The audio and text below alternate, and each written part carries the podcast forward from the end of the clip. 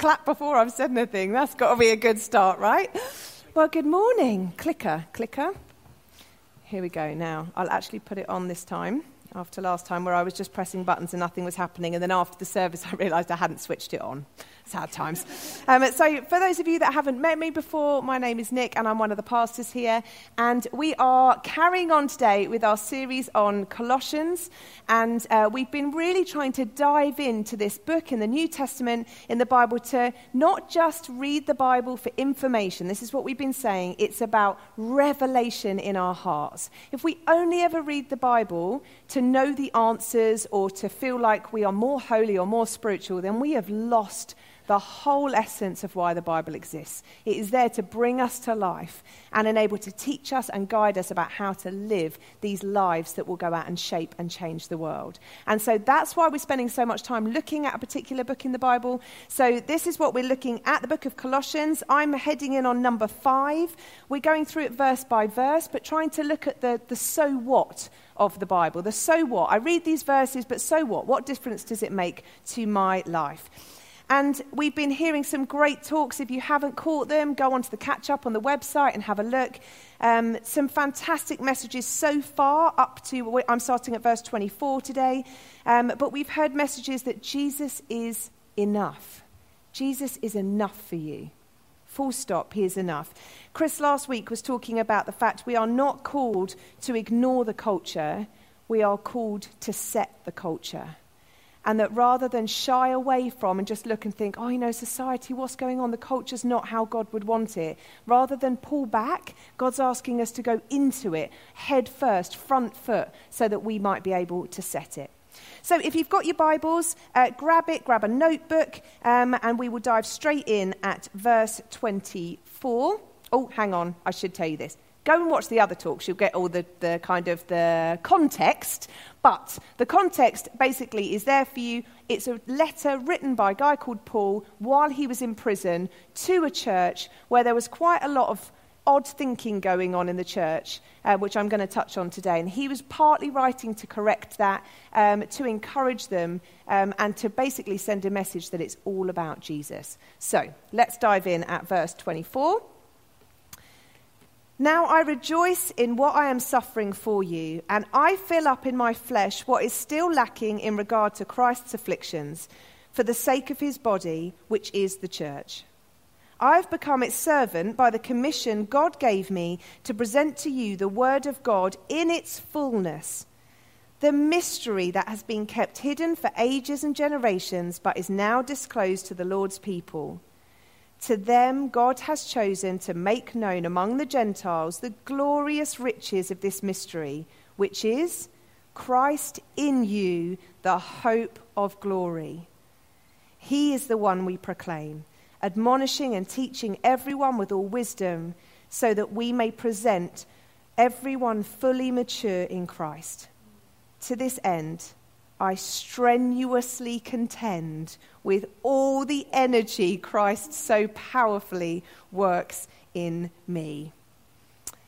Wish me luck, everyone. We haven't got long and there's a lot in there. We did have a bit of a joke amongst the pastors when we were dishing these out. That Kat got one that, like, oh, Jesus, you're so wonderful. And my opener was, and now I am suffering and filling up my flesh with lack. I was like, really, everyone? How did I get this one? However, hold on, because this is a tough one, but there is so much hope in here.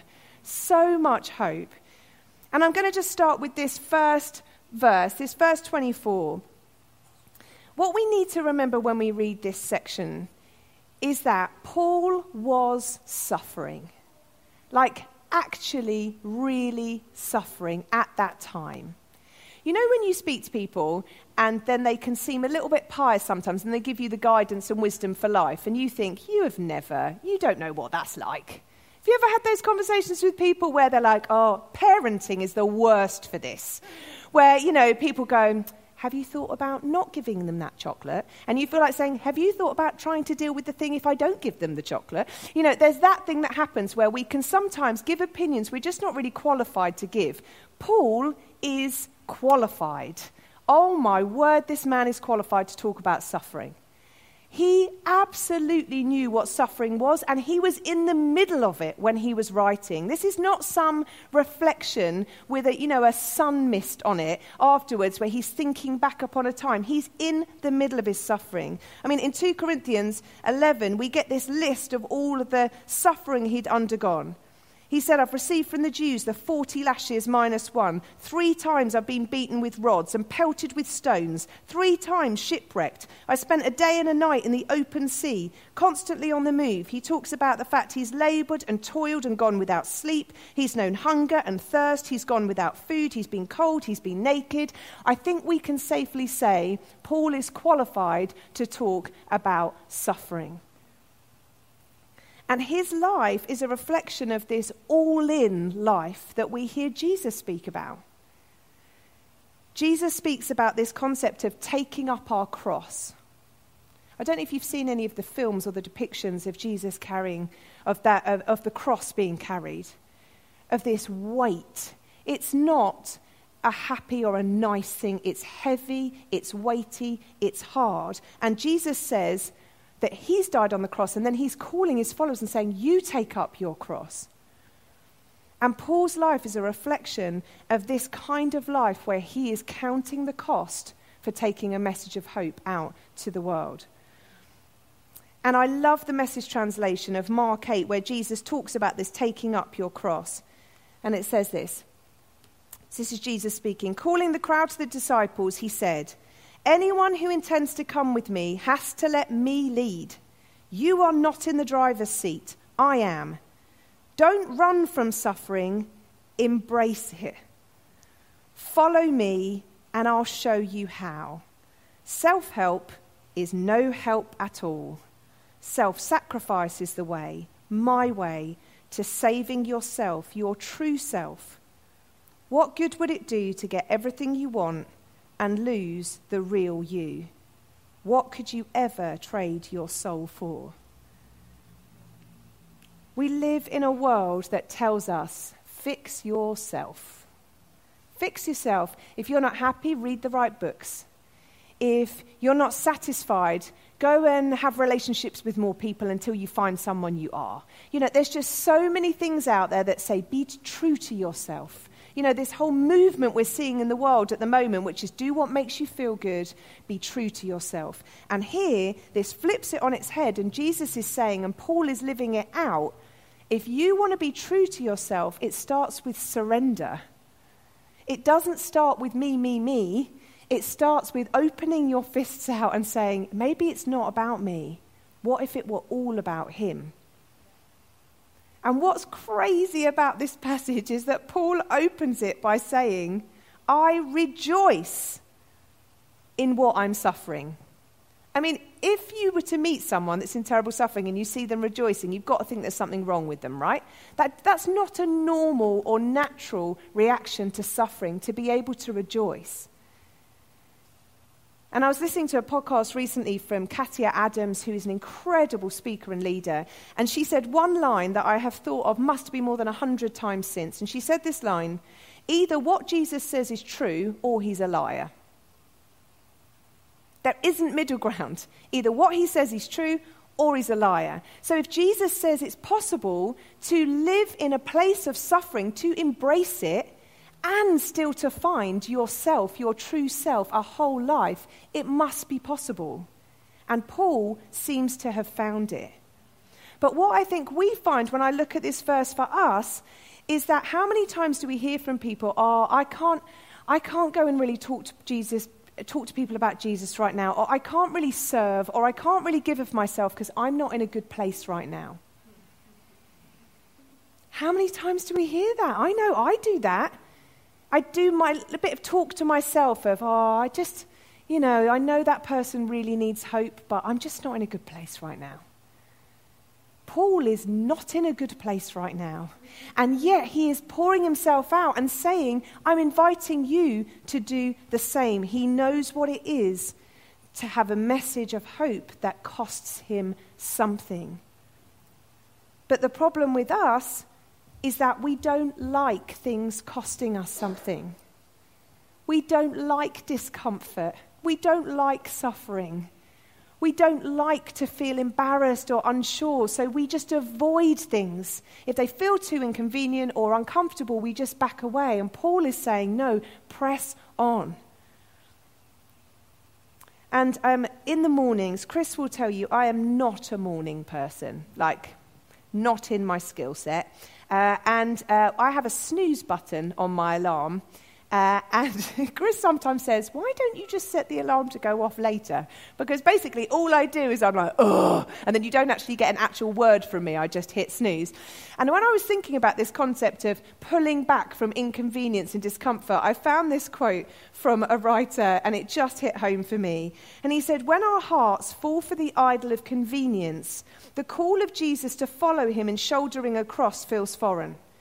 When our security is in the warm comfort of secular convenience, we will keep hitting the snooze button on Jesus' alarming command to take up our cross. Ouch, right? I'm not in a good place. That is the snooze button. That's the snooze button. I'm just going to wait. I'm going to wait till I feel a bit better. I'm going to wait till I feel stronger. I'm going to wait till I feel like my face better. And Paul is saying, don't wait. While you're in your suffering, you have a message of hope to take forward. But then he says there's purpose for his suffering. It's not just suffering for suffering's sake. He's saying, I'm suffering for you. He's talking to the church and he's saying, I'm doing this for you. I'm doing this so that you might know what Jesus did in dying for you. I'm doing it on your behalf. There's a purpose behind the suffering. The Passion Translation puts verse 24 like this, and I think this really helps me to understand. I, can't, I can even celebrate the sorrows I've experienced on your behalf, for as I join with you in your difficulties, it helps you to discover what lacks in your understanding of the sufferings Jesus experienced for the church. So, what's happening here is when I first read this and knew that we were unpacking it, I was like, this does not make sense. How can Paul possibly say that Jesus was lacking in suffering in some way, or there was some lack in Jesus dying in the cross? Surely that is heresy, right? Surely the, the cross is enough, total, final, complete. The answer is yes, and Paul is saying it is enough, it is complete, it is total, but there's going to be a generation that's coming that won't have witnessed what happened when Jesus died on the cross. They won't have been able to see it for themselves, they won't have been able to live it for themselves. So when he's talking about lack, the translation of this word here is actually leftovers. What he's talking about is taking on the baton from Jesus and what Jesus lacked in his ability to take the message to thousands because Jesus was gone. So Paul is saying, I'm taking on the baton, and what Jesus lacked in his ability to take the message forward himself, I'm taking it forward. It's not lack in the cross, it's lack in being able to get this message out to as many as possible. And what Paul is saying in that verse is we need someone to stand in the place of Jesus and show the world what it looks like to be willing to die for others what it looks like to be willing to suffer for others, to lay our lives down so that we can take a message of hope out there. And that's just as true today. The world needs people who are willing to give up their own stuff to take a message of hope in a hopeless world out there. So, jumping on to 25. I've become its servant by the commission God gave me to present to you the word of God in its fullness. Now, I've been loving a song lately from um, a band called Maverick City. If you haven't listened to the album Old Church Basement, then this is me saying, go listen to it. Like, not right now, that would be rude if you all just started listening to it now. But when you get home, listen to that album. It is Maverick City and Elevation Worship. And one of the songs is called Jireh. And it's like five songs in a song, actually, but it's an incredible song. And one of the lyrics is this I'm already loved, I'm already chosen, I know who I am, I know what you've spoken, and that is enough. And what Paul is saying here when he uses the word commission is he's saying, I know who I am, I know what you've spoken, and that's enough. A commission is not a whim or an idea or an opinion. when he says God has commissioned him, he's saying God has given him his job description. He's saying, I'm sending you, I'm trusting you, I'm giving you a job to do. And that has become his whole reason for being. Paul is laying everything else aside to make that the main thing. And when we say yes to Jesus, we step into a story that's way bigger than ourselves. We step into a story that says, Do you know what? I'm going to lay my desires to one side and I'm going to say, God, I'll give everything I have to take this message of hope that you have planted in me. Now, I don't know if any of you caught the football yesterday, and if you didn't, you may have caught the news and seen what happened um, during the Finland Denmark match when one of the players uh, fell to the ground and stopped breathing and his heart stopped during the match. He was running, he kicked the ball, and then he just hit the floor. Uh, his name's Eriksen, and what happened in that moment, which was hugely distressing, is I think people thought he'd just like fallen, he'd gone down, and then as soon as his teammate looked at him, he saw something was terribly wrong. And he called over for all of the medics and everyone, and you saw these medics running there was no half saunter across. There was so obvious from the reaction something was terribly wrong. And it was obvious for everyone around this man was very, very unwell. And then what happened is his teammates gathered around to protect the dignity of this player and what was going on. And they stood around so that people couldn't see while the medics gave him CPR to try and bring him back to life again. And thank God he did. And he started to breathe again, and he is now awake, and the news is saying that he's stable. And what was fascinating is you saw a stadium shouting his name. They started to shout, Eriksen, Eriksen, over and over, almost willing him to live. Now, when God commissions us to take a, a message of hope to a world that needs saving, do we respond with that urgency?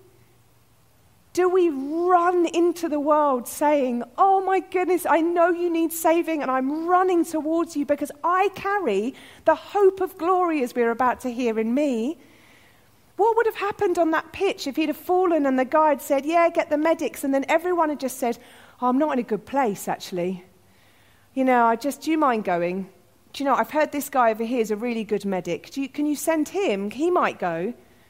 No, there was none of that. People ran. The team, even though they didn't have what it took to bring him back to life, stood. The, the fans cheered his name. Why?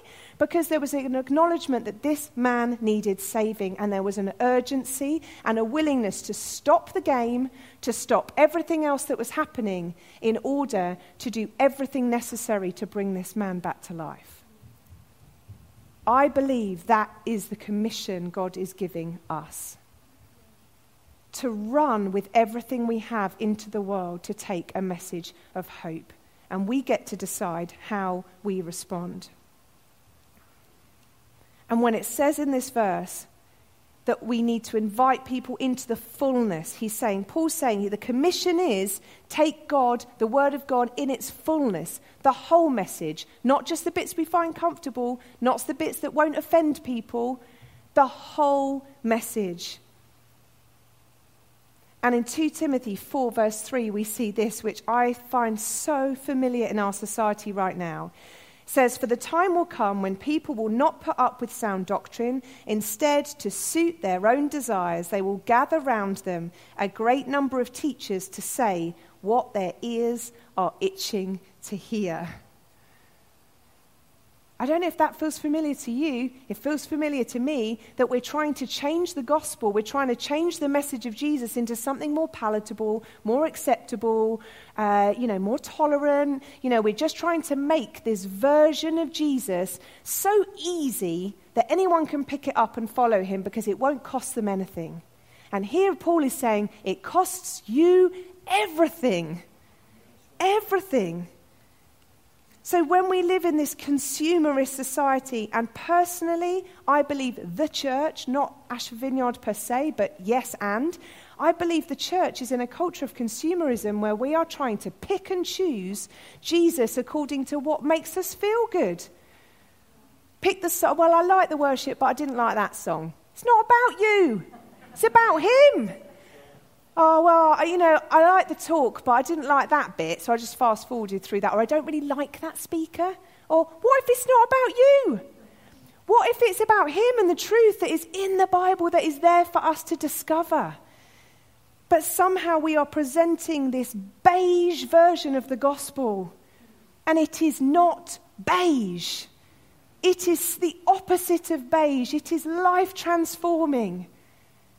But is that the one that we're presenting to people? Are we presenting it in its fullness, or are we just presenting the bits that we like and that feel good? As Chris often says, taking some Tipp-Ex to your Bible until you get the version you like. And if we think this hasn't, isn't having an impact on how the world views Christianity, then we are wrong. There was um, an article written about one of the Hillsong pastors, you may have seen in the news. Uh, one of the uh, quite famous, well known Hillsong pastor in the States made some pretty poor choices because of his fame. It was out there in the public eye, and uh, a writer from The Spectator wrote this. And this is, I think, uh, quite stark. He says, I'm not religious, so it's not my place to dictate to Christians what they should and shouldn't believe. Still, if someone has a faith worth following, I feel that their beliefs should make me feel uncomfortable for not doing so. If they share 90% of my lifestyle and values and there's nothing especially inspiring about them, then there's nothing especially inspiring about them. Instead of making me want to become more like them, it looks very much as if they want to become more like me.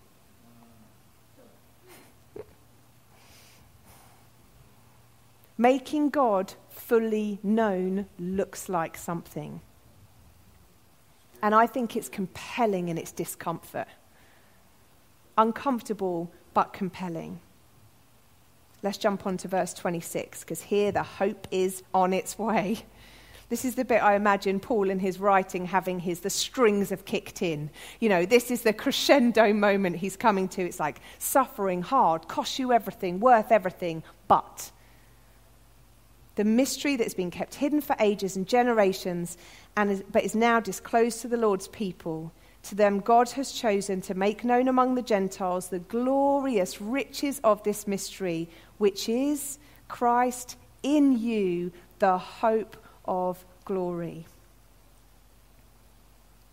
This word mystery here was used by the Gnostics, if you like. There was a lot of thinking about, well, Jesus is good, but maybe there's more. There was lots of thinking, uh, much like today, of, you know, maybe Jesus isn't just enough on his own. And the Gnostics and these other religions, if you like, used to use this word mystery, this same word, to refer to secret information that was for an exclusive group of people. There's only some that are let in on the mystery, if you like. You've got to be in the in crowd in these other religions to be in on the mystery. You know, you were the really important ones. Paul takes this very word, flips the whole thing on its head, and says, Nope, the mystery is now out there and it's for everyone.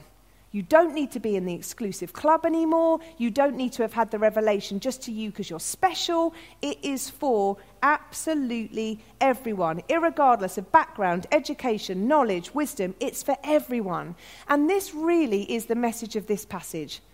Jesus is for everyone, not just the person sat next to you, for you. Yeah, but Nick, you don't know what I've done. I don't need to know what you've done. He's for you. Yeah, but you don't know what I even did like this morning. I know. As Kirsten was saying in the worship, I don't feel worthy. Yeah, good thing is that this message isn't dependent on how worthy you feel, it's just true. It's just true. Whoever you are, it's for everyone. And what I love here is that this Savior, this hope bringer, this more than enough Jesus, isn't just for you and with you, but here it says He's in you. That is radical. He's in you. And you might think, I've no idea what that means. Like, yes, it's complicated and it doesn't make a lot of sense. But basically, what's happened here is that when Jesus left the earth, God sent his Holy Spirit. Fully God, fully Jesus, his Holy Spirit. And he said, I'm going to send my Spirit to be in you. So Jesus is in you by his Spirit. He's taken up residence inside your heart. When you say yes to him, you give him the house key and you say, Come on in. Every room is available, except very often we say, Come on in, can you stay away from that room?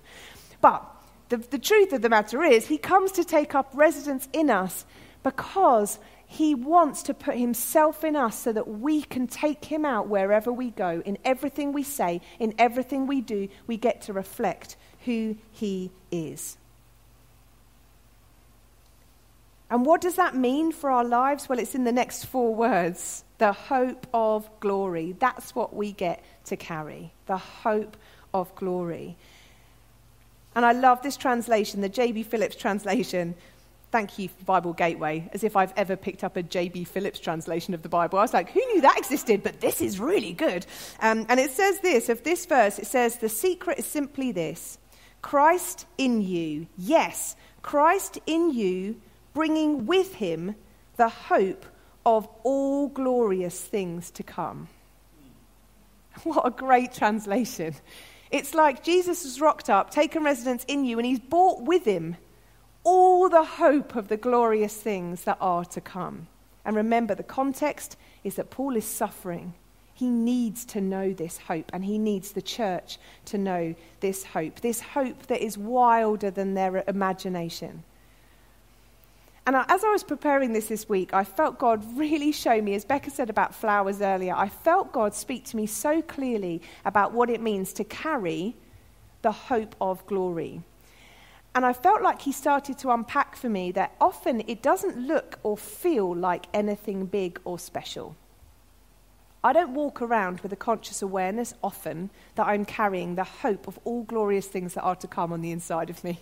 That's not a reality that I feel I live in a lot of the time. But it doesn't mean it's not true. And I'm going to show you this. So these are some seeds. And last year in lockdown, uh, along with seemingly the whole world, I took up some gardening. Uh, and as Chris will tell you, my hobbies last all of about three weeks. So I took up some gardening. I planted these seeds and then something grew, and I was like, this looks good. And then I put it in the ground, and then by the end of the summer, I had grown the sum of some green leaves. That was it. Nothing. It, like green leaves. And I kept looking, thinking, I'm sure they're supposed to do something. Like, I'm sure there's supposed to be more. And then I thought maybe I should just be pleased that there are some leaves, and I grew something. Anyway, all winter, nothing, nothing, nothing, nothing. The green leaves remain until the spring started, and it was a late spring that spring started to come, and this is what has appeared in our garden. I know! I know! Jesus is enough, and aren't they great? I know. this is what's appeared from this. Look at them. They're dirty, they're brown, they're nothingy, they're tiny, they feel insignificant. But look what they were carrying in them. Those seeds were carrying that all the time. But if you looked on it on its own, you see nothing of worth or significance. It doesn't feel like anything. But you put it in the ground, you nurture it, you look after it, you care for it, and then something glorious happens. And you won't be able to see from that picture, but inside every flower is almost like a leopard print pattern. It's so astonishingly beautiful.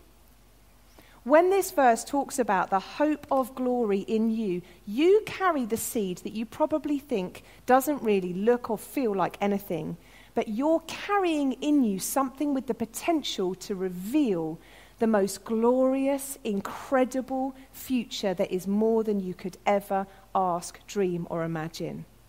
So don't lose heart when it just feels like a little seed of nothingness, because God is able to use that to bring forth something that the world desperately needs to hear.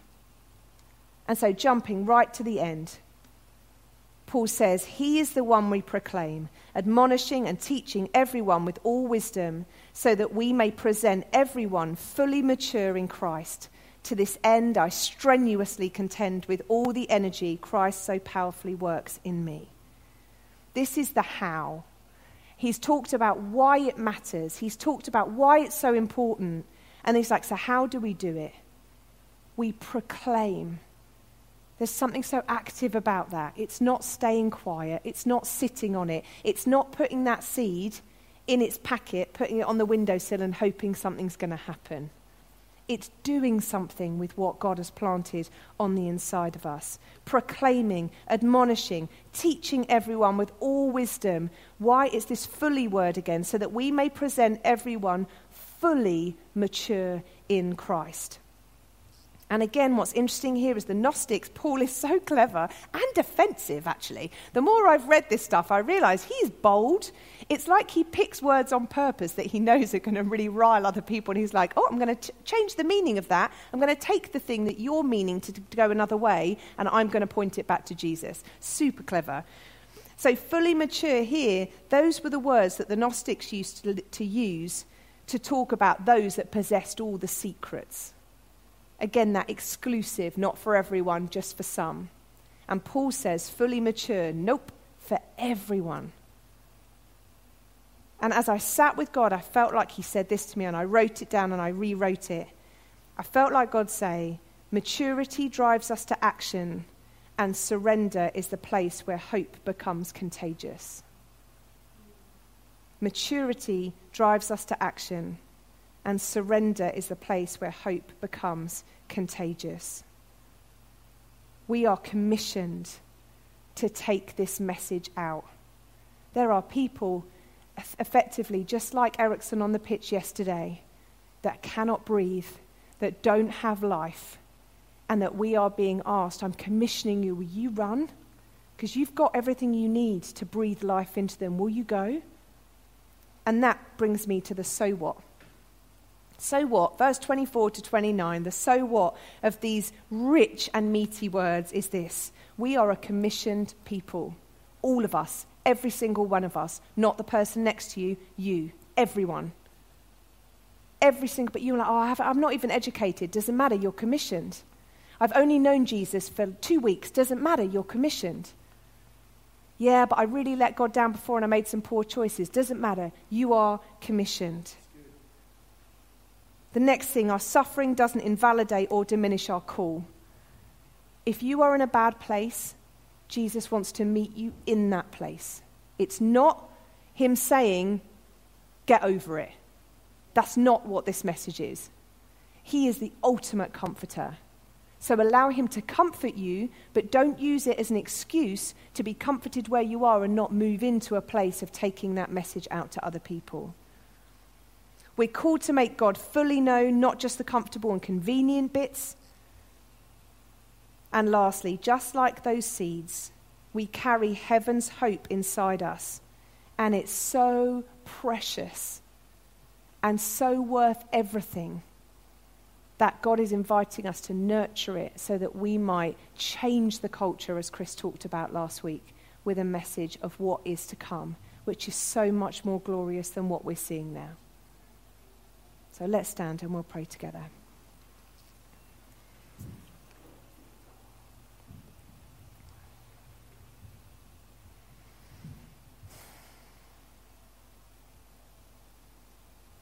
Father, I thank you that you don't look at our ability before you decide whether to call or commission us with this incredibly weighty responsibility. You say we're qualified as soon as we say yes. And just as that passage in Mark said, we want you to be in the driving seat. We want you to be in the driving seat and we want to let you lead. We want to relinquish control. We want to surrender control. We want to embrace suffering because you will show us how to deal with it.